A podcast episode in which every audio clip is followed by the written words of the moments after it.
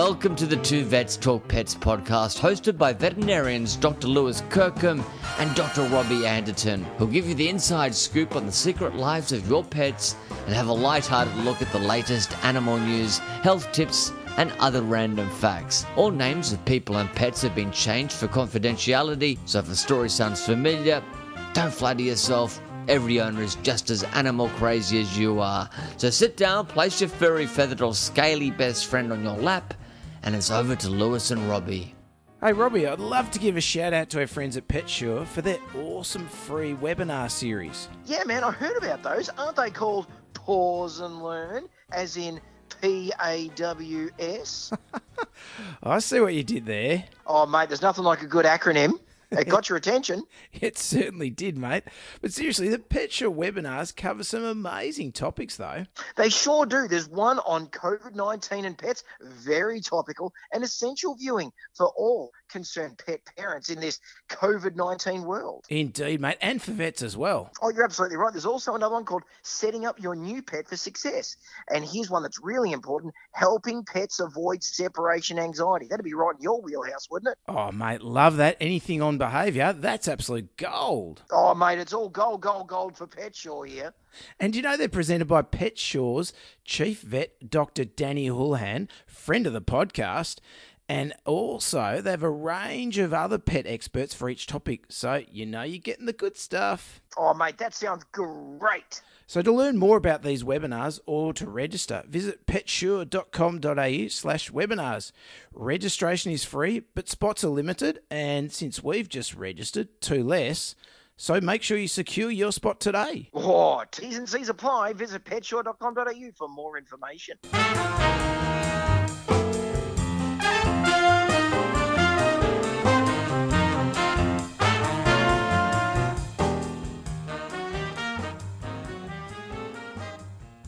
G'day everyone, Dr. Lewis Kirkham here, and welcome to a special episode of the Two Vets Talk Pets podcast. To celebrate Vet Tech Week in America and Vet Nurses Day in Australia on Friday, the 9th of October, Dr. Robbie Anderton and myself have joined up with several vet nurse and vet tech podcasts as a tribute to the often unsung heroes of the veterinary clinic. Those techs and nurses are often the first to be bitten or scratched, or take that distressed phone call from a worried owner, or even deal with a cranky, stressed vet. They're often overworked, underpaid, underappreciated, and hungry, but never hangry, as they're very good at keeping their cool. Us two vets would like to thank all vet nurses and techs worldwide for their dedication and care they show to your pets on a daily basis. We dedicate this special collaboration episode to you. And a quick thank you to our sponsors, Zylkene, the mild anxiety lowering medication, and also the wonderful pet food brand, Delicate Care. Okay, let's get on with the collab and roll the tape.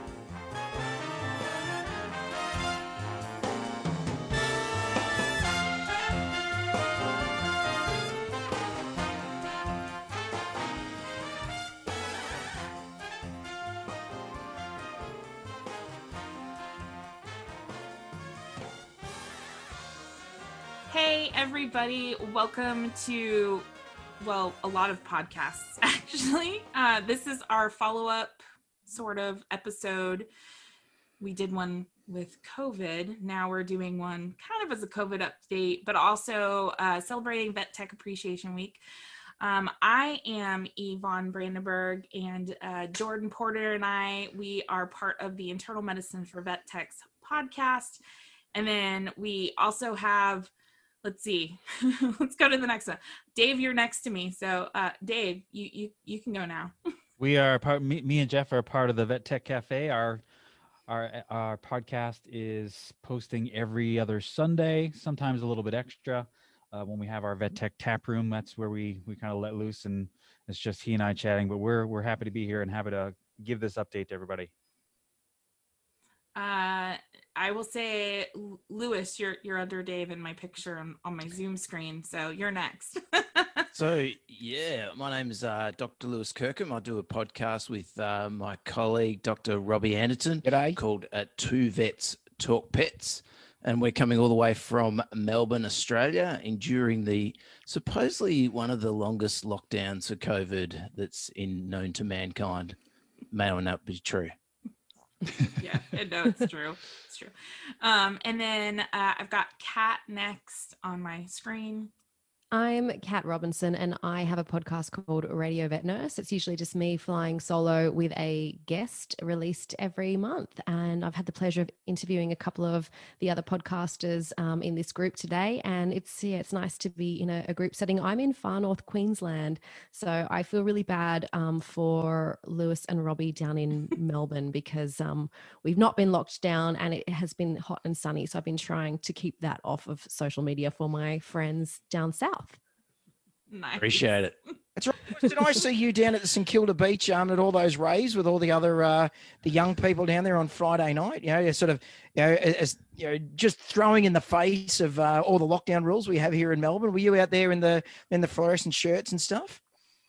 Well, it's amazing for um uh, like uh for our American listeners. Is yeah, certainly St Kilda Beach is a big, might be a known area, backpack area in Melbourne. I don't know if you guys have heard of it all, but down there now we're allowed to have picnics and there are but you're only allowed to have you know you've got to be a meter and a half from other people having picnics so all over the the grassed areas massive grass area there are big 1.5 meter circles for everyone to sit and and have oh, picnics oh, and it's, it's like someone took a drone shot and it's like crop circles and with all these people just sitting in their little you know individual nice. thing it's amazing unbelievable Amazing. All right. Well, be, before we keep up, because because we're we're all talkers obviously we have podcasts. Um, last but definitely not least is tasha. Miss tasha. Hey guys. What's going on? I'm tasha mcnerney and i host the veterinary anesthesia nerds podcast which is a case-based podcast where we talk about how you treat certain um, disease processes how you would do anesthesia safely on various different things.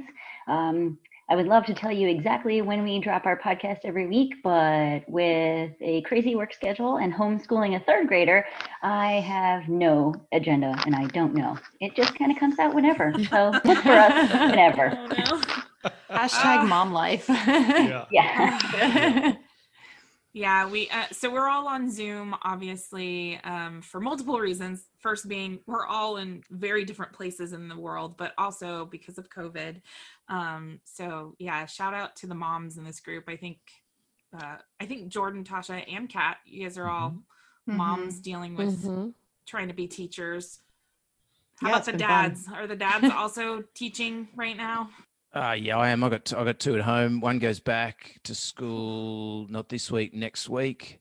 Mm-hmm. Um, but yeah, homeschooling two teenage daughters is fun with uh, all the attractions that screens provide when you lock yourself in your bedroom. Yeah, it's not not not easy.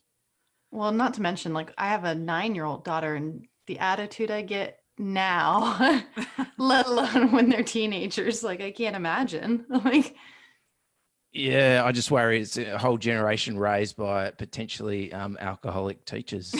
yes, exactly.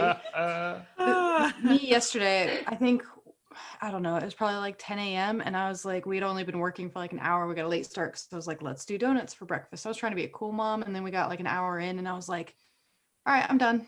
Like I'm, I'm over it. Like we're done for the day. I was like, it's just class dismissed, guys. Yeah. yeah, exactly. My daughter was like, see, my daughter is like the good child because she was like, no, I'm gonna go ahead and finish. And my son was like, nope, cool. Can I have your phone? I was like, okay. I don't know how you guys are dealing with it. Um, I I feel like I am very fortunate that I do not have kids. It uh, reconfirms the reason I don't want to have kids because oh my god, it's so much work. I hear from well, I hear poor Jordan struggles as well as some of my other friends, and I I don't know how you guys are surviving that. Plus, I think everybody's still working full time, right? Everybody's back in clinic. Yeah, I think so. Yep. Yeah. Working full time, yeah. side business, teacher, mom. right. Mm, all all the various hats. Yeah. Absolutely. My, the side gigs to make sure I don't have to pay for my kids to go places for school. oh my goodness. Yeah. So, the barter uh, system. Yeah, That's I was gonna say, I think this is probably the thing that has probably affected all of us the most during all this because I, I remember when we were talking the last time about covid it was businesses are going to shut down. We're laying off people. We're furloughing people. How are we going to survive the pandemic? And um, I believe we were proved completely wrong.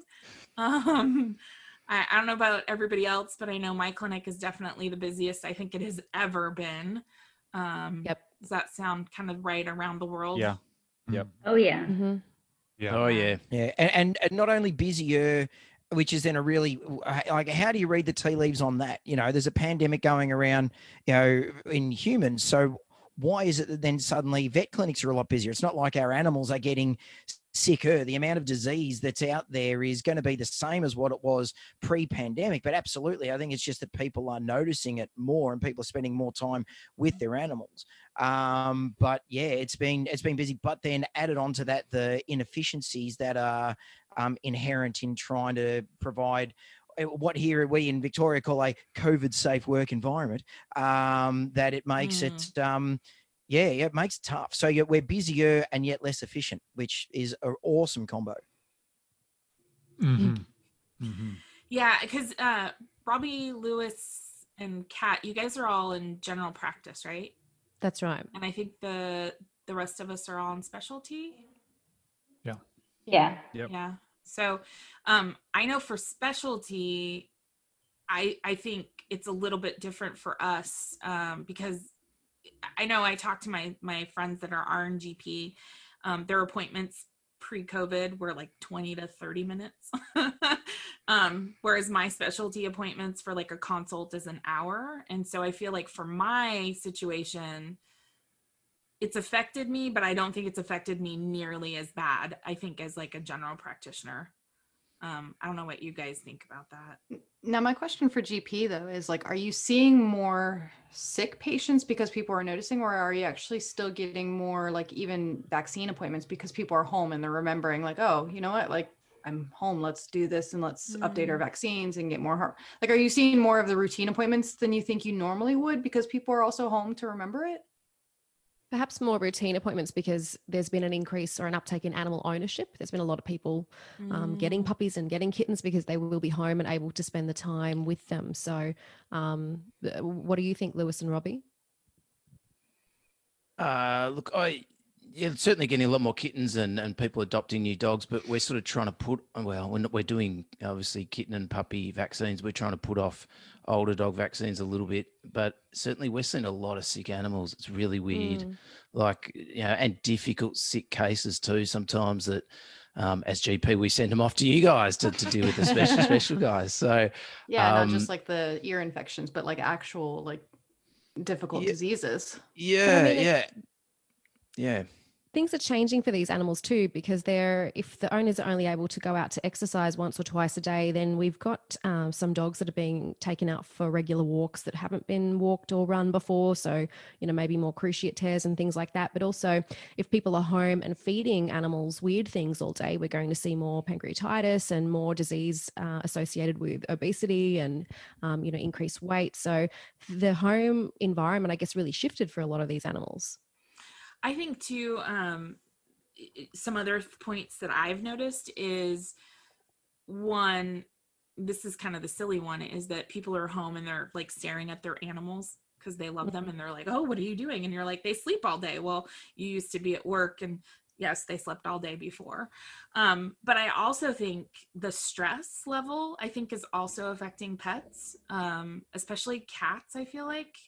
Um, we see, you know, FLUTD, obviously. Um, if if there's stress in the environment, that that affects them too. So I wonder if it's also stress that's making some of our patients sicker as well.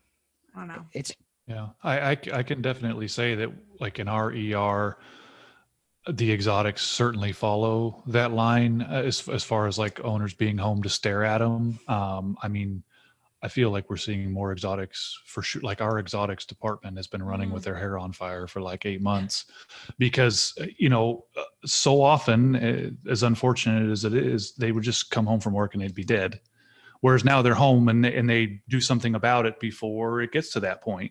Oh, Uh, they still come in very very sick, but the the percentage of exotics of our overall cases is i mean it's still like you know it's not even 10% but whereas it used to be 2 or 3% to our er now it's like 7 or 8 or 9 i mean it's two or three fold through our er which for a group of people who may or may not be well trained in exotics um, you know again just adds to that level of stress 100% Yeah, that's interesting. I guess I didn't think about that, but I imagine too, like once things do get back to normal, that it's also going to be a huge shift for our dogs and cats again. Like I know my dog has been reading my anxiety like crazy, and she lays with me, and she's become more anxious. That I'm curious to see how these dogs do when if they do have those owners who are home all the time. Absolutely, John. Cats are going to be so happy when everybody goes back to work yeah, Kat, exactly. cats are going to be happy, and we're currently stockpiling uh, fluoxetine at our clinic, ready for the uh, ready ready for the uh, you know, the, the inevitable. Yeah, stress dogs. Eh, Oh, absolutely. anxiety. We just got we got we built a shed out the back, and we just we just we just loading it up. We're getting all this um you know, it's, I wouldn't say illegal fluoxetine, but you know, it's just just colourful. You know, no, no, um, no, it's um, like Lewis and I have been talking about it um on our pod, and uh, it is going to be horrific when people go back. The amount of um, yeah, the, the thing that worries me is the number of dog these COVID puppies that are picked up that are then going to be surrendered because of um, you know the anxieties and the the lack of socialization that people haven't put in um and uh and yeah yeah people unfortunately often don't listen to us at the best of times and then they only they don't want to hear about behavior things that aren't going to be easily uh easily solved but you know that's why lewis got into behavior in the first place because he loves the easy stuff well, it is. a- It's an interesting paradigm because we actually don't actually know how all these animals Mm. are going to behave. We've never we've never done this before. We have no idea. So, w uh, you know, us vets out there, you know, trying to be a bit of a devil's advocate. Us vets out there, we're all saying, "Oh, it's going to be terrible. How are these puppies going to be? We're going to have us home, and then suddenly we're not going to be home. It's going to be horrible." But we don't actually know. Are they just going to go? Oh, you know, I mean, 20% of dogs essentially have anxiety issues anyway. So there's already that cohort there. But is it necessarily going to mean there's going to be 50% of dogs, or is it a dog's going to just be really adaptable and adjustable? We just don't actually know. So it's almost like we're performing our own little social experiment, which is, yeah, kind of quirky, kind of cool. Uh, Lewis, what do you think about um, new puppy owners and I guess the change to the not being able to attend the first puppy consults? Because I know if they're coming at six to eight, 10 to 12, 14 to 16 weeks, usually those puppy consults and then, you know, the desex appointment, there's a lot of FaceTime with the vet where the vet's saying, oh, okay, well, if you want her to not jump up on you when you come into the room, here's how to do that. And okay, if you want her to not eat your shoes, here's how to do that. And I guess uh, doing consults, you know, as a curbside service or without the owners in the room, there's a lot of that FaceTime that the owners aren't getting. I know I've got a friend in Melbourne um, who's just got a new puppy and she's been ringing me saying, oh, we kind of just drop her off for her vaccinations and we don't know what to do. She's eating all our furniture. And I've been taking them through the puppy preschool course that I used to teach. And I've been sending them the, you know, all the documents and taking them through it. But do you think there'll be an impact with missing those face to face appointments? Um, look, as far as puppy behaviors that I- guess what owners would call problem behaviors, where it's normal behavior for a puppy, but owners see it as a problem, that sort of stuff. I mean, majoritively over time, as puppies gets older, that's actually goes away. You know, they Mhm. stop mouthing, they stop chewing things they shouldn't. They they get toilet trained eventually. Um, you know, it seems like it's an urgency in those first consults, and I agree with. You know, certainly the information we give certainly helps our clients. I guess my biggest concern is actually that socialization stuff Mm. that that that is a big part of puppy school um, that they're missing. And then I reckon I'm seeing, and I don't know, um, me and Robbie have sort of talked about this on the podcast. I'm seeing a little bit of dogs that they're only seeing their owners. Uh, puppies are only seeing Mm. um, their owners, and then they're coming and seeing me, and then I'm potentially giving them something that's a little bit painful. So then Mm. when I see them in four weeks' time, they remember me. It's not diluted Mm. out by going to the park and seeing 50 other people or going to puppy school or coming to the clinic having a fun time. So they see me again in four weeks' time and they're like, whoa, I remember you. It's, it's so strong in my mind. And they're actually Mm. more nervous in the clinic um, than, than would be at a normal time. So yeah, look, I, I certainly think we do give a lot of information to clients and, and that, I think that helps them a lot. Um, and there can be a real panic phase when you got that puppy and you don't know what to do. But I reckon most of that stuff's just going to sort itself out over time. It's it's the actual stuff that's affecting uh, and potentially having behaviour problems where the puppy has got behaviour problems, not something that's just affecting the owners. Now, do you think that, like, like you said, you're having these puppies come in and then they might be a little bit more nervous because there's nothing, there's no other people to kind of wash out the bad memory of coming to the vet. But what do you think vet clinics can do to try to help make that experience better? Because I know a lot of the patients that we see, anxieties of patients are tend to be more anxious with their owners. So now we have a way to actually combat that. Like now we can actually get patients in the hospital Awesome. away from their owners where they actually might be a little bit more comfortable, but then it's also kind of our duty to try to help them make make them more comfortable versus constantly catering to the client. Like now we don't really need to do that because we're not having a conversation while also trying to love on this puppy. Now we can love on the puppy and do what we need to do and kind of just teach them that the whole visit's not all bad. And we're not ignoring them by talking to the client.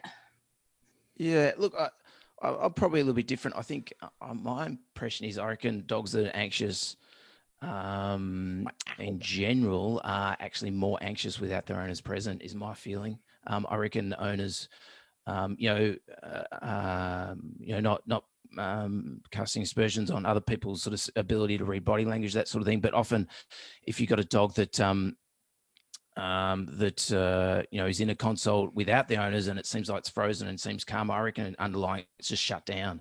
Um, I, I really reckon when you've got owners there, they're a lot more, uh, a lot more comfortable, a lot less anxious. Um, and as far as sort of how to go about that thing of, of you know um, giving injections um, when owners aren't there and trying to make it a fun experience. I mean, I'm I'm a classic for it. I try and do everything. I, you know, the puppy's on the floor for the first 10 minutes. I'm on the floor with it.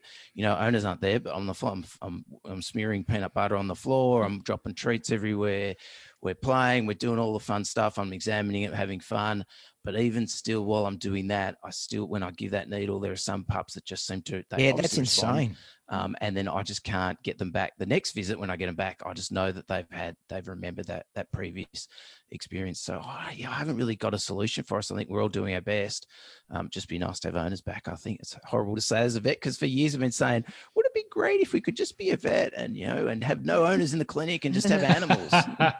especially as far as nurses and technicians are concerned. I think Robbie, you were talking about the inefficiencies, and I mean, for us, we've had clients back in the clinic for a while, and it was um, it was such a welcome change to bring them back in because um, prior to that, and you guys might still be experiencing this. Nurses and technicians were just stretched so thin because whereas they may not usually be required in the consult room to help with a patient, you know, they were having to go in every time and be helping with that puppy because the owner wasn't there. So I certainly um, can see that the, the strain that's that, that has been placed on nurses and technicians in the GP setting in that sense. Then I guess in a specialist setting, that are they usually not without? Uh, they're usually without their owners for the majority of the visit if you're doing a workup and and that sort of thing, or how, how do how do you usually experience that?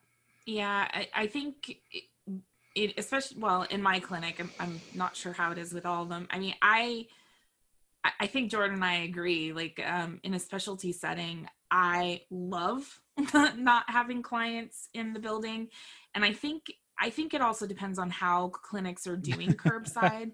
Um, because for us, we have the client call in as soon as they get there, and over the phone, we go over the full history um, and ask all of our questions, and then say, okay, meet us at the door and then they literally just hand off at the door whereas i'm seeing some clinics that the the techs are going out into the parking lot going into people's cars asking them questions outside and i'm like you're actually not mitigating any risk right there which is pointless if you're trying to not be exposed to it. Um, so for me it's like i do everything on the phone. My clients are are very receptive to the conversations. Um, they're also doing it from the comfort of their car. Um, and then you know the handoff is super quick and then everything else is is in my treatment area and you know most of that stuff like the the physical exam ultrasounds lab work and all that stuff would have been done without a client there anyway so i it, it is a very different experience than like general practice um, so for me in specialty it it works really well um, so Yeah. I'll say that I, working in anesthesia, even pre-COVID, I don't have a lot of contact directly with clients. Um, if they had a big concern, either the anesthesiologist or my, I myself might email them. So I really didn't have a lot of face-to-face with clients anyway. However, since COVID and since, you know, house remodel, trying to make that extra money, um, I picked up some ER shifts. And let me tell you, the ER now, curbside, is a completely different animal than it used to be. I think we're so bottlenecked. Um, our ER wait times um, are anywhere between two and three hours we have had people yeah. we have like told people you need to go somewhere else like you're too critical and we don't have the staff and we don't have the resources to get you where you need to go yeah that's what we did to, to get you know the patient we can stabilize them and then maybe have sometimes we've had to ship to the university near us because we are just so inundated with patients um, the last curbside day that I did in the ER, um, I think that, again, this is just my frustration. I'm sure maybe other people are experiencing it too. We go out to the car, we triage at the car, and I don't know how many times this has happened, but the owner, like, oh, I didn't bring a leash with me. I just figured you would take the dog. Okay, cool. Mm. The one dachshund I tried to, you know, I was like, all right, that's fine. He's the little dachshund. I'll just, you know, pick him up. And then she was like, oh no, he bites. He's bite you. And I was like, I know I have leashes. Great. I have slip leads in my pocket because I'm like I always use our leash and and just let the owner keep theirs because it's I've that's the other thing too, right? I've seen people talking about like losing patients in the parking lot yeah. because they back out of their collars. Yes. And so we just it's always our slip leads. Um and yeah, but I I agree with you. Our emergency department. Yeah. Um, so I'm in the San Francisco Bay Area and our emergency department average wait time is four hours right now. Um, wow. And what the hell is that? Is I there's a lot of emergency clinics near me.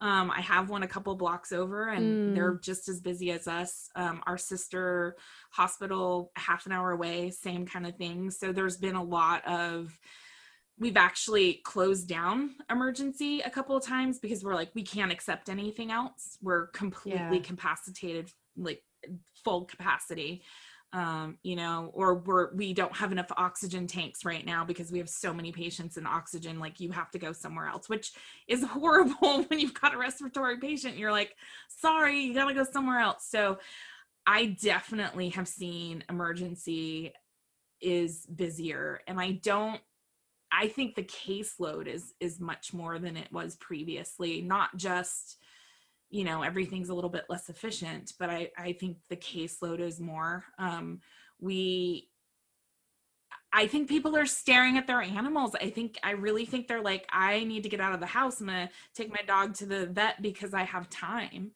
Um, and maybe just is, like a hypersensitivity to symptoms and illness mm-hmm. and anxiety and medical anxiety. Yeah. What's got to be frustrating on both parts though too yeah. is that like because things are curbside, like clients can't actually see that you truly are ridiculously busy. Mm. Like they see mm-hmm. because we're sending like we send clients like away. We're like it's going to take us 30 40 minutes go grab lunch. So like our parking lot doesn't look mm. that full and neither does our lobby because nobody's in it. And so clients are like, "Well, what the hell's taking you so long?" And I'm like, mm, "No, like we're really busy." Yeah, they they would they were like that before see COVID it right now because like the clients aren't here like taking up space in, in the exam isn't rooms always, or in the lobby. It's always the case, isn't it? Yeah. Even in non-COVID times, it can look so mm-hmm. quiet out the front. Yeah, and you're. I just like, feel like um... with like a four-hour wait time, you'd be like, "That's ridiculous. Nobody's in there." But yeah. like, they can't really see what's going on in the back, which is kind of frustrating. But I know I got to say there has been a few positive changes. Like we were a little inefficient at first, but I think we're getting the hang of it now. Mm-hmm. And I got to say, like client communication and client education, I feel like I get more time to do that than I used to. I don't feel as rushed because it's not like hurry up and get to the next room because my patient's already here. I've already done the history, I've already done that. Now my doctor's working it. So I'm going to go finish up mm. with this client and go over their full discharge and really i don't i feel like i get more of a connection even though it's over the phone and they can't really see or feel like my empathy towards whatever they have going on it is a little bit different but i got to say that I think client communication actually has gone up, at least on my end, it seems to be. Yeah, I, I definitely have used a lot more electronic resources, which is great. And and I don't get as much pushback as I used to. I feel like previously clients would push back and be like, "Oh, I don't want it emailed." Um, now they're they just kind of expect it, um, which is really nice. And and we, you know, we have handouts that we attach to our, you know, go home instructions. That is like, how do you transition to a new diet? Here's all the, you know, information about the disease process. And so, yeah, I I I think for us, we're able to do a lot more electronically, which is nice, and clients are receptive. Sometimes, Yeah, and and I I don't read it, but I've also found that the uh, the the emailed emailed Mm-hmm. discharges I think helps us out a lot because I mean half the time I don't know how you guys do it in your practices but as an ER tech they say can you go discharge this patient and I go out with my discharge instructions and I hand them a copy and then I go over it with them and they don't have a chance to actually look at that before Yeah. I'm talking to them. So if they get that as an email while they're waiting for me to call them to go over stuff, they can look at that and say, "Well, I don't understand this. What does this mean?" Instead of just nodding their head Yeah. and saying, "Okay, okay, okay," and then when they get yeah, their home, or they're like, losing it in the car and being about." like, "Well, And- you never told me that," and I'm or like, lo- yeah, or losing it in the car. yeah. Yeah, I gotta say, yeah. I think communication's definitely increased, and just the ability to actually like Yeah. get clients to understand a little bit better seems to have gone up. Has uh, has anybody done anything with telemedicine? Any sort of telemedicine appointments or anything like that? My clinic is experimenting with it, um, but it hasn't gone live. But I do know that they they're working on a system to to do that, and I think a couple of the partners have have used it, but um, it hasn't rolled out to the rest of us yet. We've done a few like rechecks for like anxious cats or grumpy cats that it's mostly going to be the doctor talking about diets or something anyway. Um, like with our IBD patients and stuff like that. We've had several people researching into What just um like raw diets and or homemade diets for their pets like while out on covid because i think they have the time and so we've done kind of like recheck consults for that my doctor just talking to him about what might be best in, in those situations for Gotcha. Yeah, we we've avoided it. We've avoided it. Uh, It's um, I I just think it's one of those tricky ones that you know once the once it starts, how do you stop it? You know, Mhm. and uh, unfortunately, fortunately, unfortunately, you know, we we've yeah. been in a situation where people feel like they can ring us up and talk to us anyway, and then if we reach that point, we go, well, now it's going to cost you a recheck fee. That's that makes you seem like a bit of a bit of an a hole, you know. So Mhm. um, for us, we just we just avoided it. We didn't even worry about it. Extra level of complication. Um, you know, we it, it probably wouldn't have changed mu- things that much for us. So we thought, no, not not even gonna not even gonna um, stress on it. I think for GP, I can see where telemedicine. I I don't see how it would work. You know, it's like you, you can't really do it for puppy visits because you got to give vaccines. You know, and it's and and and anytime you have to have a physical exam involved, I feel like telemedicine just really isn't the greatest option. I think for maybe behavioral stuff, I can see that Hundred percent. being a Yeah. great option. Um, but yeah, I think that's probably why telemedicine hasn't taken off as much as some people had thought it might when all this started. Because I know there was a lot of talk about it originally. Yeah. So. Yeah, it's a it's not necessarily a um a profession that can uh, go well with um uh, uh, look if a Holmer cat's tail up here and out, does its bum look weird to you? Hang on, I just got to get the angle a bit right on that camera. You know, Yeah. you know, it's it, yeah.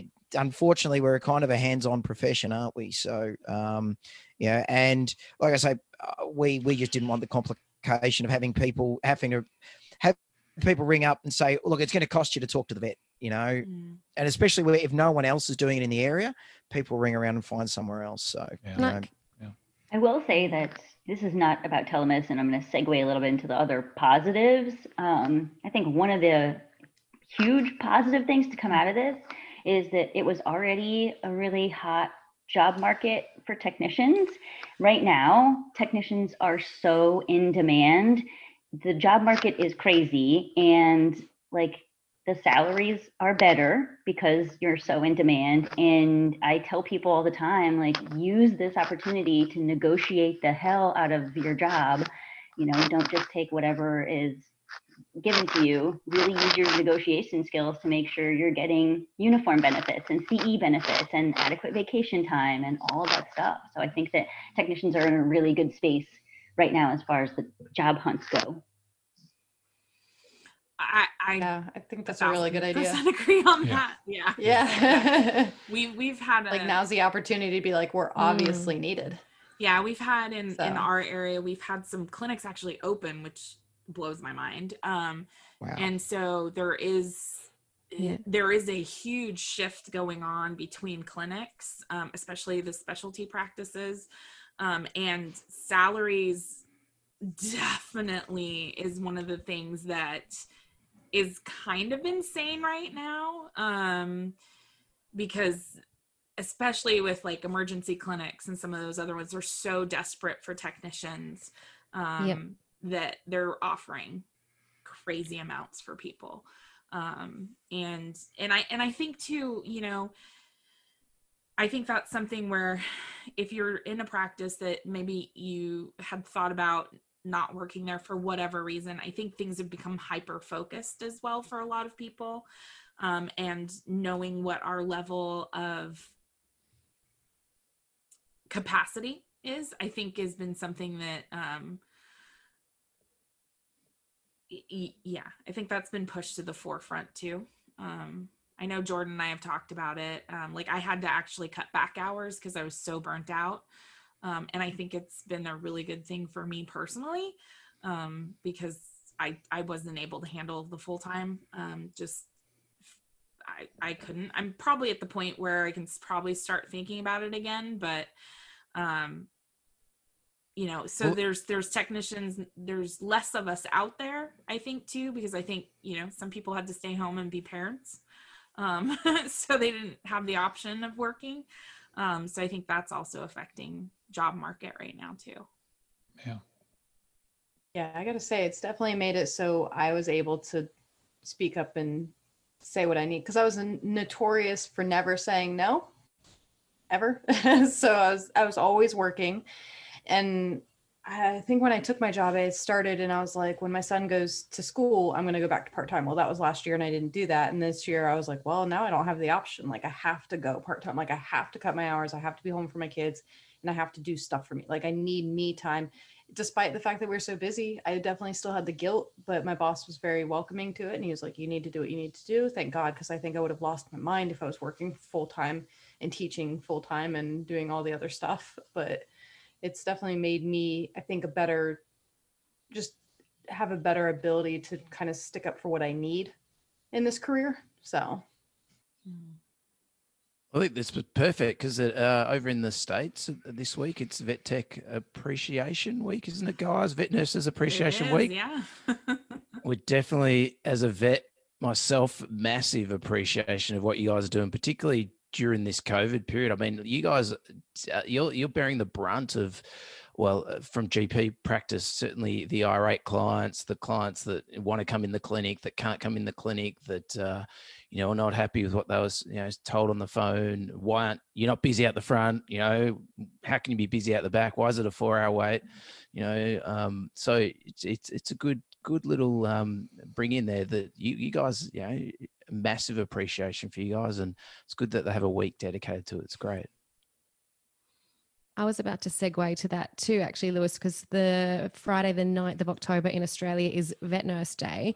And as we were all talking about how crazy busy it is, I was going to say, for me, the irony every year of Vet Nurse Day is that I try to organize something for my team. My husband and I own a practice, a GP practice, and I try to organize something for my team. And it's hard to stop at any Mm. point during the day and say let's all have lunch. Or you know we organized last year we had a masseuse come in and a couple of years before that we had a beauty therapist come in and do manicures and pedicures. But the thing is that a couple of people always have to come in on their day off if you're Mm. going to do something like that. So this year i feel like it's just compounded like how are we going to stop for lunch? But that's the thing about vet nurse day and vet tech week. You do kind of have to carve out time to say okay, you guys are worth it. And we are just going to even book light for the day just so we can all sit down and have something to eat and give you guys a present and that sort of thing. So for me, I've been trying to organize something for the last week and chatting to my team, and they're all like, uh, yeah, massage is great, but we don't want to come in. We really need our day off, and lunch would be good, but let's keep it to 15 minutes and something that we can reheat in the microwave if we're busy. So that just sucks for me every year. You want to do something great, but it's like, Yeah. when? Yeah, we talk about doing like a Yeah. team building exercise during Vet Tech Week, like just over the weekend, like something fun. We've talked about going paintballing before and like Oh, go and shoot each other. Nice. yes. Oh, yeah. exactly. What Really better way to bond you. with your coworkers? Yeah, yeah, One hundred percent. Just take out some aggression on each other. We appreciate you, but yeah. But I'm gonna. I'm, you I'm, stole my pen, damn it. Yeah. Like- and I know it We was you, do- so I'm gonna aim this paintball straight at your crotch. You know, do it again. You know, and I'll do it again.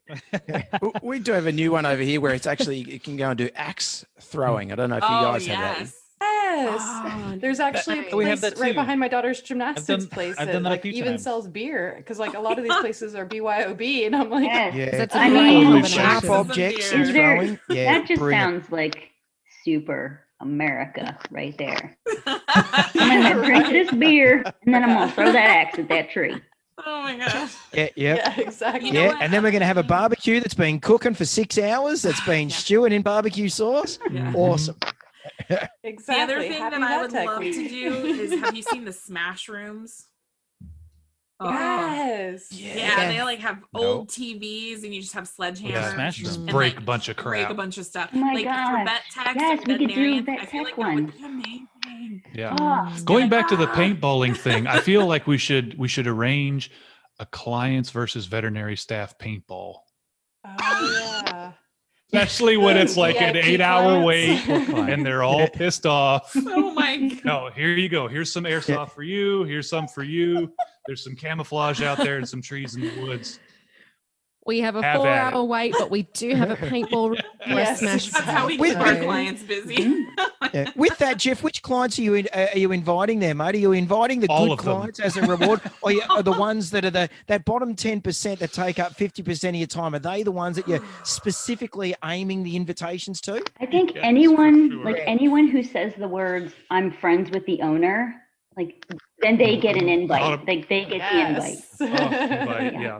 Or I know yeah. four veterinarians, and I'm like, Yeah. oh really? Well, I don't want to see an my intern. sister-in-law's a vet so can i get the estimate and the records I don't want to see an intern. I want to see the go. faculty. I say breeder, but Yeah. Ooh, The, um, or, the, or the other one is um, uh, I, I think about six or eight bricks in this place should have my name Oh, on it yeah, for the that's- amount of money that I've spent here. Yeah.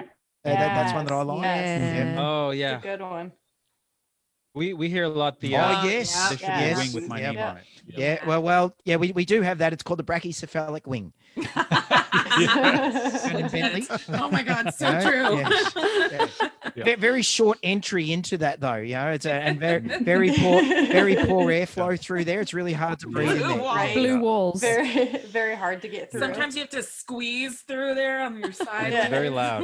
So, what do you guys think? fans Uh, at full uh, like overall, being technicians yourself, most of you, um, what do you guys like to receive from your management or your bosses? From Vet Tech Oh, excellent Week. question. Let's get our pens and paper out. I will wait. I will say that I see this on like the Facebook groups all the time. First of all, acknowledge the week.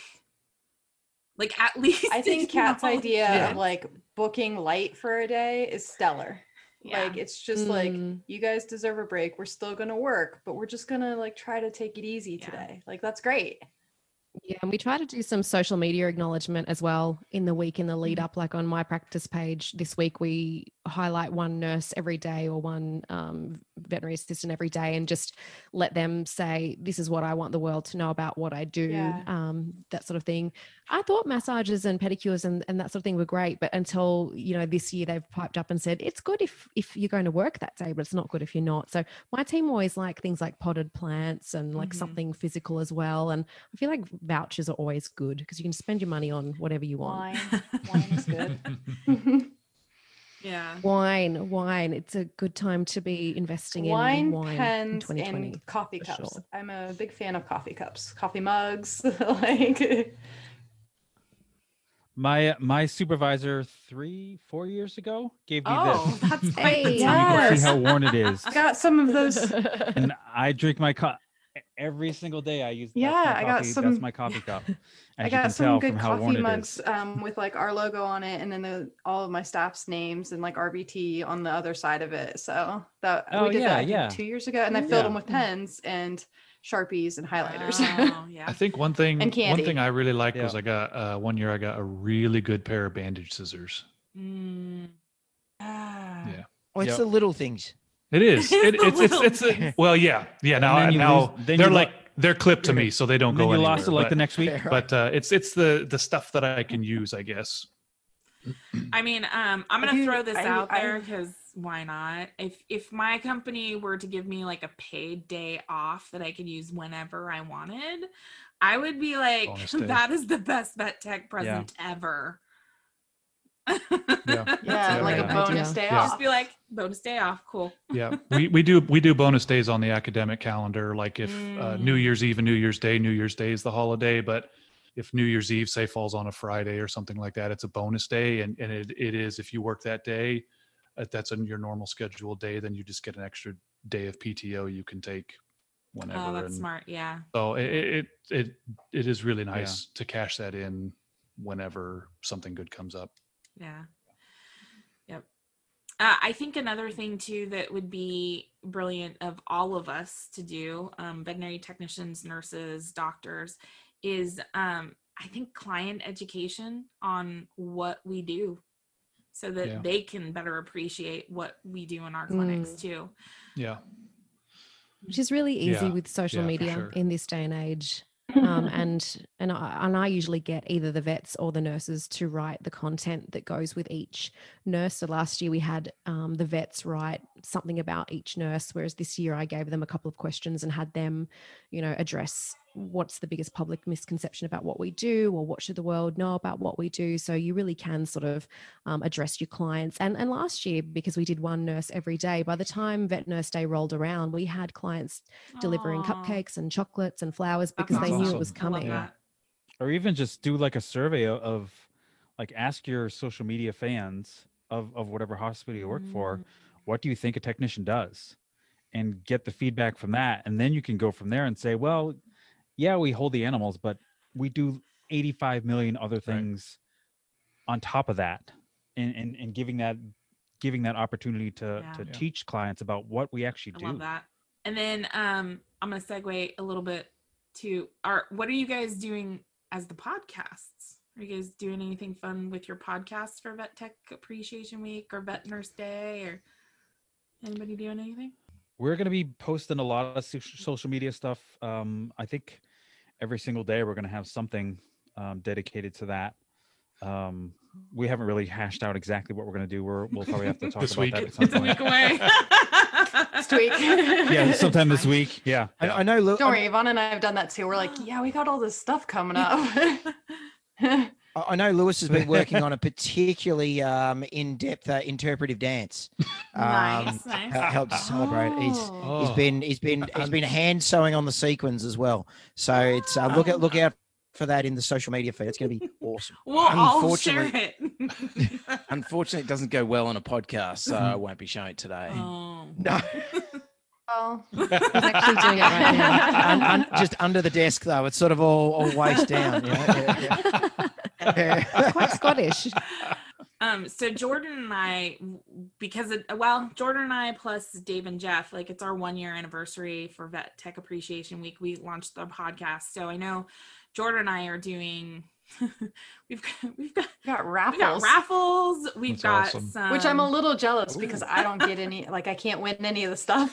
It's true. I'm like, this is really good stuff. so we'll um we'll put the link for the raffle for everybody that listens to this podcast um for that as well but um we have the raffles we have some continuing education that we're doing this week uh one just with our podcast and then one with uh, royal canin which is really cool um and then we've got obviously this is the bonus episode which is super fun um do we have anything do we have anything else planned for this week i can't remember I mean, we probably do, I but I know, don't remember what right, it is. yeah. I, I'm curious. it's been a little. I'm hectic. curious for uh, you guys down in Australia. What what is the the national or the the country perception of vet nurses down there? Is it Mm. do do a lot of of Australians know what vet nurses are and what they do, or is it a pretty big disconnect down there? Kat, Kat, give us your interpretation first.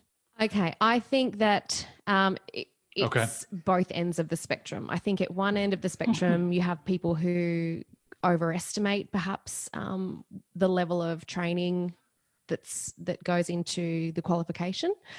Um, and they might also assume that everybody in the veterinary clinic who's called a veterinary nurse is qualified, which is not the case. Um, so sometimes they might be thinking that we're that you know somebody in front of them is similar to a human registered veterinary nurse when they're not even a qualified veterinary nurse, um, or maybe they're qualified but hasn't haven't done any CPD for 10 years and they're not a registered veterinary nurse. But then at the other end of the spectrum you have people who whether they're qualified registered or not they have a lot of knowledge and they have a lot of amazing skills and experience and yet they are confronted by a client who says can i please speak to the vet um, and doesn't want to talk to them and really underestimates what they can do so i think it's it's at Gotcha. all ends of the spectrum And I think a lot of it comes down to to respect as well. You know, like uh, you, if you're someone who just respects people and respects that everyone's got a job to do, then you're going to look at it and go, "Oh wow, you know, Mm. whether you're a vet nurse or you know you're stacking shelves or something, you're someone who respects it." Unfortunately, some people look at it and doesn't matter how much you try and convince them.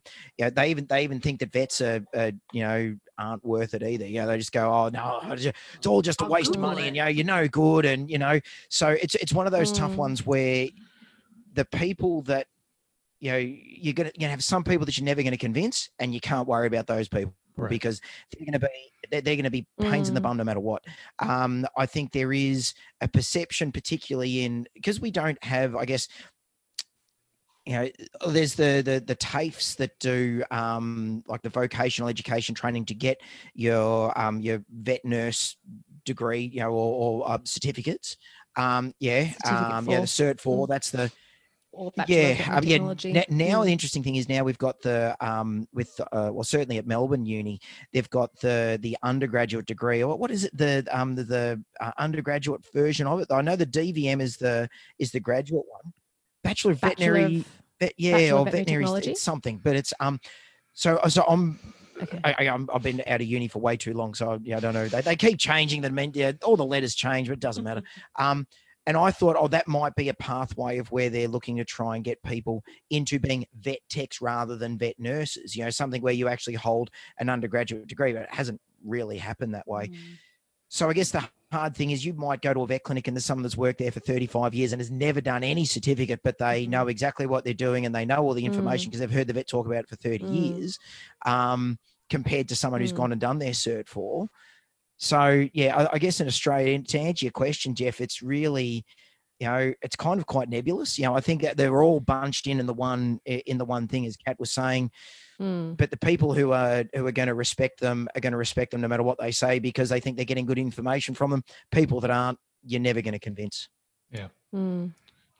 I think clinics can do something about getting that respect for their team though because it is a top down thing if you have a vet who comes out to the out of the consult room with the client and says now i'm going to hand you over to sarah who is actually a qualified veterinary nurse and she's going to take you through the prescription diet that we discussed in the consult room. If you have any questions you can ring her. She knows everything that there is to know about this then that client's going to respect that veterinary nurse whereas if there's not that proper handoff and that respect similarly just with the smoke and mirrors things like having decent uniforms you know i've seen practices where there's not a good website and nurses aren't bought uniforms and they just Yeah. wear like the free scrub top that came Mm. from the reps you know visit or and you know pants from home and um, so I think that there is a lot you can do to really present your team and say, um, you know, these are people who Yeah, I should think, be it- I, respected. think, I don't know how much you guys know sort of about our system. Robbie touched on a little bit there, but uh, certainly with vet techs, I think you know it's a more uh, defined pathway in a way. is. So,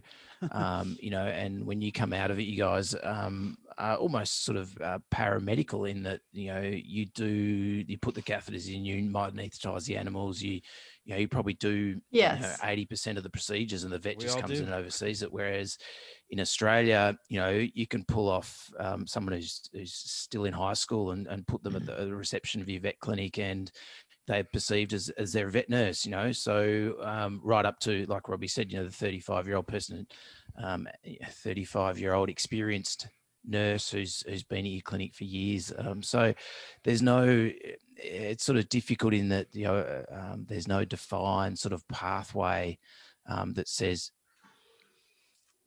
I, Yeah. I Not was gonna say protected I, title. I don't know if that is actually um I think it's exactly the same in the United States. Um Yeah, to be honest, Right. yeah. yeah. Um, because there are the same thing. You have technicians or tech assistants, technically, right? Um, tech assistants who have been in the clinic for 35 years are, you know, the top of their game, but they've never gone to school. And then you have others that have gotten their associate's degree. They are licensed in the state. Um, and then there's states in the United States that don't even have a licensure. So, you know, it, it is, I think it's, I think it's very much the same as you guys. Um, and I think it also, there are clinics where the perception is it doesn't matter if you have a license or not, um, you're treated the same. And then there's clinics that very much uphold, you know, the law, which is only a licensed, registered, uh, certified technician is allowed to do these procedures. So I think um you know i've been doing this for over 18 years and i think there's a huge difference from when i first started. Um but i think we still have a long way to go. Um and i think that tech appreciation week is one of those things where um not only do we appreciate our technicians right we also try to educate um clients and us um, as far as like what we can do with our degrees and and the benefits of having it. And so i think i, I think it's not just a australia problem or Yeah. united states it sounds like it's the same all over Yeah. Um, well, I, I mean, last time we we chatted, um, I, I know I'm some bring back to COVID again. I think we one of uh, my questions I think I asked is uh, certainly in America it was a lot more prevalent than in Australia, um, and oh, it still is, it still is. Yeah, of course. Sorry, and um, I guess I, I did ask a question. Does anyone know of anyone who's been affected um, as far as veterinary vet techs by COVID? Like Um, clinic it might have been a shutdowns and flippant things like sort of that. qu- yeah. I had it. well, yeah, and um, or just yeah, just backing up. So sorry. Wow. Um, at that time, everyone said we didn't know Right. anybody, yeah. um, and we all thought, "Wow, aren't we really good? Isn't our you know hygiene really good? Aren't we amazing?" Uh, but Jeff, wow. Yeah, I think uh, I think I was the first Right, one. right. So uh, our clinic was the first, I think, out of all of us because we talked about it at some point. Um, we had, I think, uh, six people in my hospital test positive, um, and we we did do a shutdown. There were two days that we were shut down because there was like two waves, but we think they were kind of together, and it was right in the very beginning um, and we shut down the hospital. We did a deep clean, and then um, it was up to everybody, you know, whether or not they wanted to come back in or if they wanted to self isolate at that time, because um, our our business was working very closely with the CDC as far as like what you know what precautions and things do we need to take. Um, since then, we actually haven't had anybody else test positive in my specific clinic. We have had people in our sister hospitals, which are, you know, within an hour of us, all of them that have tested positive. But um, the good thing is, with all of our precautions in place, it was like one person instead of like the entire department kind of thing. Um, so we definitely have been affected. And, and so I know for my clinic, um, I believe the plan is to still be kind of where we're at with lockdown until after the first of the year. I don't think there's a specific date of letting anybody in and, Wow. and relaxing things, but um, yeah, that was that was early on. So Yeah, I was exposed, but I tested negative and I never had symptoms. Jeff, you said you yeah tested yeah positive? i had it uh, early july late june early july um, i actually came home from work one night because i uh, i actually just thought it was like allergies and hay fever i was really run down and uh, just had like a like a scratchy throat and like a little bit of a cough and i texted my supervisor and i said if this was any other year i wouldn't even bother you but i feel like i need to be responsible and have you tell me what you want me to do. And so she sent me home. I got a test the next day which was on a thursday and i actually didn't get those results until eight days later on a friday um, Oh, and i still hadn't gotten results yet and thankfully um, my my my work tufts was very proactive and they were you know they never second guessed anything. They just said stay away until you have a result or whatever. So eight days later on a friday i still didn't have results and my wife found a, a clinic here nearby that was doing the rapid tests. Uh, so we both went on that friday morning um, and we got results within 15 minutes and i was positive then she was negative and then that afternoon i got my results from my test eight days prior that was also positive um, so i got two positive Wow. tests in the same day though they were taken eight days apart um, and Wow. we had our right when i had symptoms um, my sister-in-law and brother-in-law had stayed with us a couple days they both tested positive as well um, they both n- none of the three of us is like as far as symptoms go you know anywhere you go you know if you travel or whatever the big thing right is always temperature. N- even though i had chills none of the three of us ever had fevers. Um, we were checking like i was check that, that was actually why i waited till the evening time to talk to my supervisor because i was checking my temperature every hour at work and it was normal every time. None of the three of us ever had fevers. They both lost uh, sense of smell and taste for like i don't know two weeks or so um, and I just had chills and like I was fatigued. That was the big thing, and that lasted maybe three to five days, and then I was was largely okay. But I was out of work for like two weeks, and now I think there's been one other. I don't know who it was, but I think there's been one other person that's tested positive at Tufts. But we actually have testing on site uh, two days a week. Um, so we go into like the large animal area we swab our own noses and we get results the next day. So now we're all tested like two days a week um, and thankfully i've been negative since but yeah. Yeah. Wow. It's it's interesting. Uh, um, in Melbourne, there's a um, so yeah, we've we've just gone through this stage four lockdown where you're not supposed to go five kilometers away, and you're only allowed out for an hour, and you know you're not allowed to see anyone. The kids haven't been to school for ages, um, and yet I I haven't heard of a single clinic in Melbourne where someone has tested positive and where the clinic has had to shut down for a deep clean. You know, um, and I know that there. I, I, and look at I know that there are clinics that have still got clients going in. I know I know clinics where they've still had full families going in too, right? You know, a, as well as clinics that are doing the still now doing the team A team B approach. You know, so I was talking about it with my practice manager that you know it's one of those things where anything works until it doesn't work. right You know, right yeah yeah It's absolutely it's whatever you whatever you try and do, and that's always fine until it's not. Yeah, yeah. I I, Yeah. I will say I think for for me, like you know, to be Oh. very honest, it like I, I I hate to spin it lightly, but it was I had very very mild symptoms. I I was very fortunate, but it's like that that period of unknown. Like I've I've also had shingles, and I feel like there was a period of time in history where Yeah. you know people got chickenpox but they didn't know that third you know some length of time later they were going to have sh- a, a reemergence of the pox virus and actually have shingles until decades had passed and people started having it and they they finally connected the dots and i know there's been you know reports of some athletes that have had um, you know cardiac changes and um, different things so i actually have a cardiac mri scheduled uh, so this is saturday on tuesday um, to have that checked out because I already have pre-existing heart disease. But um, you know that that just kind of like unknown as far as like wherever it is down the road is does that manifest into anything else? Like it's a virus, it's going to be in you until the end of time, just like anything else, any other virus. So who knows what it's going to remanifest itself as or or what. Wow. Uh, did you take any of um any of Donald Trump's uh, treatment advice there, Jeff? Like, um, kind of no, I I, uh, I did I did not. I uh, I stuck.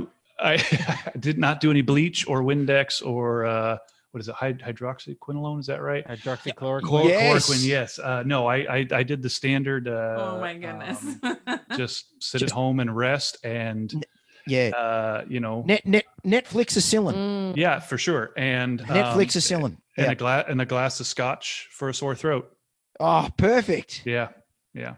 One thing I've discussed with another veterinary technician friend is, and actually another veterinary nurse friend, is the importance of everyone continuing to take annual leave during this time. I know in in Melbourne that would seem crazy to you guys because you haven't been able to go anywhere, but um, you know we we're worried about the mental health effect of people not taking time off and people being worked and worked and worked. And and I mean we're not even able to travel for conferences. For most of us, we'd at least get on a plane and go somewhere for a conference once a year. So I'm certainly encouraging my team to keep on thinking about taking leave. Hmm You got to do that from a business point of view as Oh, well, yeah. from a, a liability of annual Mm, leave too. mm. So you know, to to put the the, the business owner hat on, yeah, you got to make sure people are still taking their annual leave. Otherwise, you know, for, after twelve months, yeah. So that's something that we've been um, looking into as well. Or, or- Yeah. Well, uh, I've um, I'm just at the end of two weeks of, of annual leave, and uh, and as far as mental health goes, I've been at home with my family and not being able to Oh, go anywhere at all. Um, so I'm not sure that I'm sure it's nice to have a break, and uh, but it'd be nice to go back to work as well. Yeah, I'm also finishing up a week long vacation, but we're able to go places, unlike you guys. So, um, which is nice because with homeschool, we just up and went to Florida to visit my family. So it was that was that was nice, a mental break from work and kind of school and being locked in the house because it is very much work home and only do schoolwork and home and work all in one place, and it's very Yeah. it's it's a lot. It's just Yeah. work Yeah. all the time, I feel like. Um, yes. you know, I told my husband that I just like almost like broke down like in Target. And I was like, I I just want a Mm. break. I want one day where I don't have a job.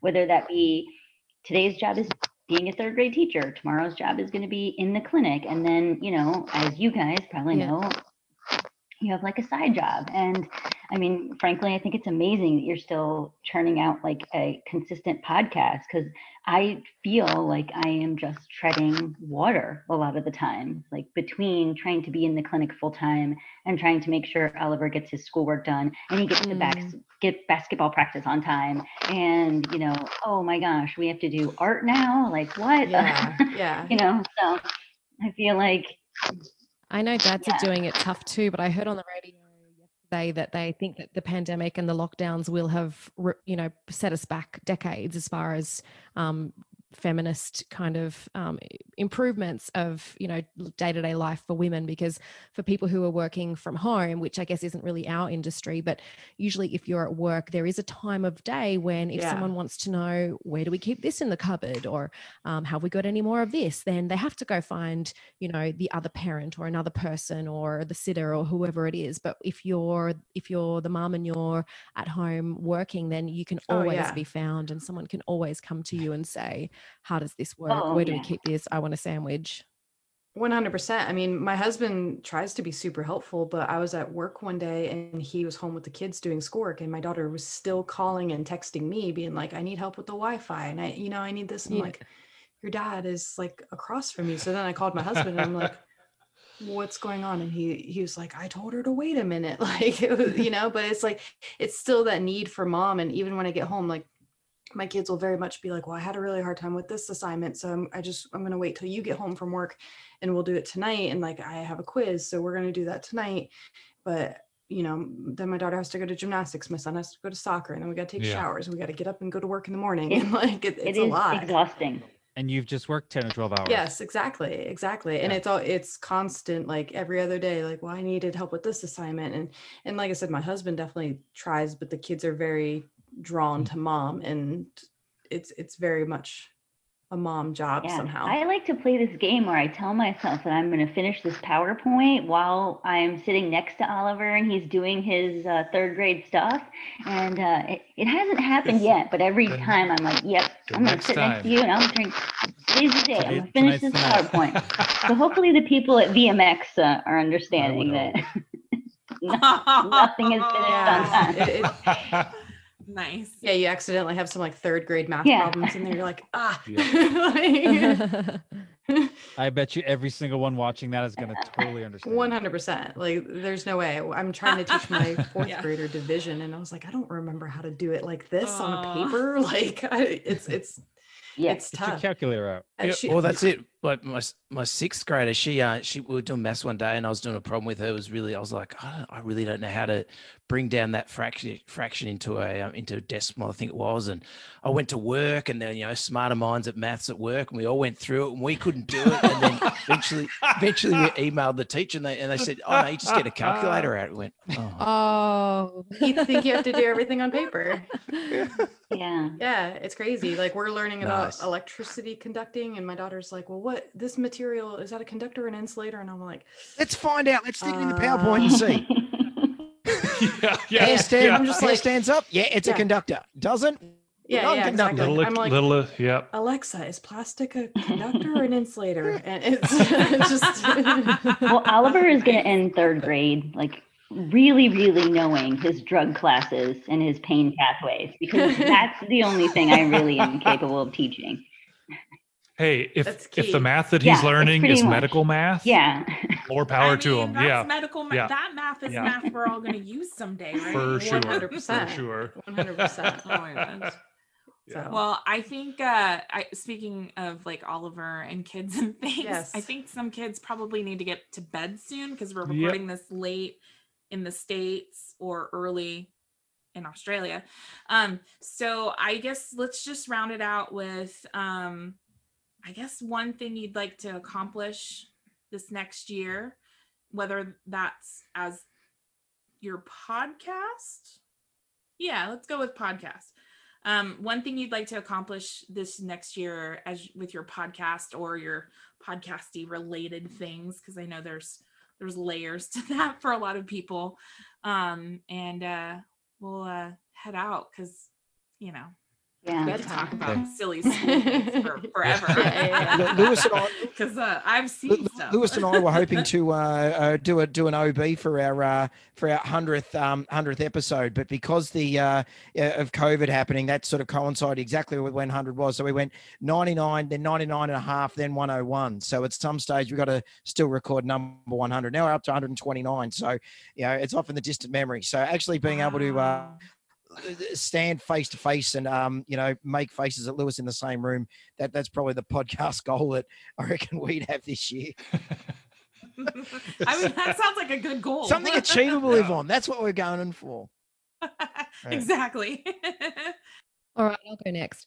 I want to get on a plane, go somewhere, and record a live podcast, which I was meant to do at the beginning of this year. I was meant to go to the UQ um, conference and record a live podcast as part of that conference with two guests from the States, actually.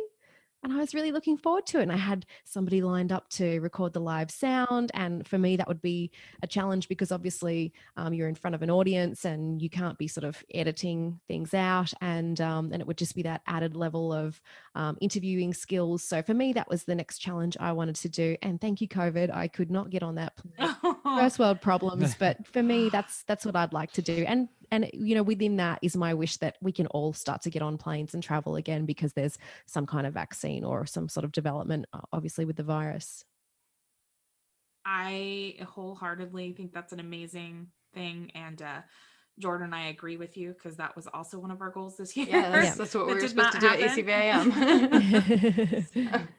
what about you, Tasha? I mean, um, man, yeah, I just, yeah, I just need to put some out. I mean, it's a, it's kind of a one woman show, although um, my husband is my um, editor. So he's the one who, you know, I'm like, hey, we could edit this episode. um, which he is, you know, he doesn't get paid for it all. And he's like, how did I get roped into this? And I was like, Yeah. that's what husbands are for. Um, Yeah. But yeah, I think I just need to put out more episodes. Um, but again, in the interest of 2020 COVID craziness going on in the United States, and uh, just like right now, honestly, I don't have the bandwidth to like put anything else, put my energy into anything else. I just don't, and um, I want to be as ambitious as you guys. Uh, I'm just not there yet. Um, so hopefully, I'm going to get a couple episodes in before the end of the year. yeah. Okay, Nice. first of all, girl, like you are rocking with whatever you are doing as it is. So you don't have to add to your bandwidth. Like Yeah. you, you don't For have to worry sure. about that. Be You proud are of doing everything you've accomplished. Yeah. Great thing to Yeah. acknowledge as well. Keep going. All right, Jeff and Dave. Dave? Uh, well, I've been working for the last I don't know how long it's been week, week and a half on actually getting a website started. Um, so we've been working on that. Um, we also did want to do a live episode at Mhm. IVECCS, but that did not happen. Right. Um, I, I don't know if we're gonna do that next year. Like, I would love Yeah. to do that next year, but yeah, hopefully. we'll see yeah. what happens. That's that's kind of where we're Yeah. at Jeff now. can get the banjo out Yeah. too at your OB. nice. Yeah. yeah. Ding ding ding ding ding ding ding. The website game is fun, isn't it? Uh, it's. I mean, we talked to somebody and they said, "Oh, you could just do it through Squarespace or or GoDaddy or or Wix. They're all super easy now, and it's it's not that easy. It's there's a lot there's a lot involved, and I'm I'm now actually a week and a half into it. I'm I'm starting to get the hang of it, but Yeah. I keep finding new things to add and and new things that I can add on to it. So Yeah. hopefully and, soon. and new things that break the things that you yeah added. that's exactly, fun. exactly, Yeah. Yeah, that's exactly. my Yep. favorite. Yeah. Yeah, all that stuff. Yeah. Yeah. Yeah, I th- I think uh, I I want to just throw out there too. Like one thing that we've really wanted to do with ours is like, and it takes sponsorship dollars to do it, but um, you know, ultimately we would like to sponsor technicians to take their board exam Wow. or go to you know a conference Oh, to, to pay for them to go Yeah. you know take their specialty certification exam or whatever it may be and and you know we've kind of piecemealed some things together but hopefully um, you know like as far as sponsorship like we're not looking like none of us we're not making making money doing this but like that's the one thing i think we really want to do is if we can bring sponsorship into the fold is is to do those kinds of things so hopefully in 2021 uh maybe that'll be a little bit more in the cards We have a couple things in the That's works, but not nothing, Yeah. nothing Yeah. concrete yet. yeah Oh my god, That's that's, great. A, that's an amazing way for you guys to give back too. That's really really cool. Yeah. Yeah. yeah how about you how about you ladies with uh i am Oh boy. Uh the next year, let's see. So we launched our membership site. I don't know. How long's it been now? Two months Um, maybe? no, no, no. It's only been like a month since full launch. Oh, it seems longer than that because I'm the one that's working on the website. Um, Yeah. uh, yeah. So we're gonna, you know, keep working on the membership site, which which includes like the continuing education that's RACE approved. Um, we would love to do interviews in person at conferences. 'cause Mhm. We had planned that as well for Yeah. ACVIM. Yeah. Um, I love the idea of the sponsorship though. Mm. That Jordan and I may have to talk about that. That's sounds like an amazing idea. Um, because yeah, I think you know helping give um our community really because it's uh, all of us right we share a community um giving them something to get a leg up and uh you know do more than they thought was possible i think is a big thing that Yeah. um i, I know jordan and i that's our our big thing is to make everybody be rock star technicians so Yeah. cool All all right. right. Well, um, so this was Internal Medicine for Vet Tech's podcast, Vet Tech Cafe, uh, Radio Vet Nurse, Two Vets Talk Pets, and the Anesthesia Nerds podcast. It's all of us. And uh we're just dorky veterinary people Yeah. that like talking. so thanks for listening Thanks, to gang. all of us. Yeah. And uh anybody else got anything else we need to add at the end of this one? Happy Vet Yes, Nurse Day. absolutely. Happy Vet, Vet Tech Week. Ha- happy vet tech week Vet Tech happy birthday Can't Happy believe it. birthday. Yeah. Can't believe you're the Oh, big yeah. five Happy oh, Robbie. Congratulations, birthday. mate. It's amazing. Well done. I know. I'm- I feel, I, I feel so young too. Look at day over 50, mate. It's good. Thanks, man. Thank you. That's good. It's because my moisturizer. It's that moisturizer that you put me onto, Lewis. It's fantastic. Well, thanks you guys. It was super fun hanging out with you. And uh, you know, we'll put links in every place possible for all the podcasts. Um, have a wonderful week. guys. Yay. Absolutely. Have a good one. Thanks everybody for listening. Bye, everybody. Bye. Scratch you later. Thanks for listening to Two Vets Talk Pets with Lewis and Robbie. To chat further about this week's episode or ask the guys any questions, search Two Vets Talk Pets on Facebook, Twitter, and Instagram, or send an email to two vets talk pets at gmail.com. You can find Lewis on Twitter with the handle at vet behaviorist, and more importantly, as the two pet heroes return to their day job of saving animals' lives, be sure to thank them with a five star review on iTunes. Every time you do, a small, cute animal will receive a cuddle.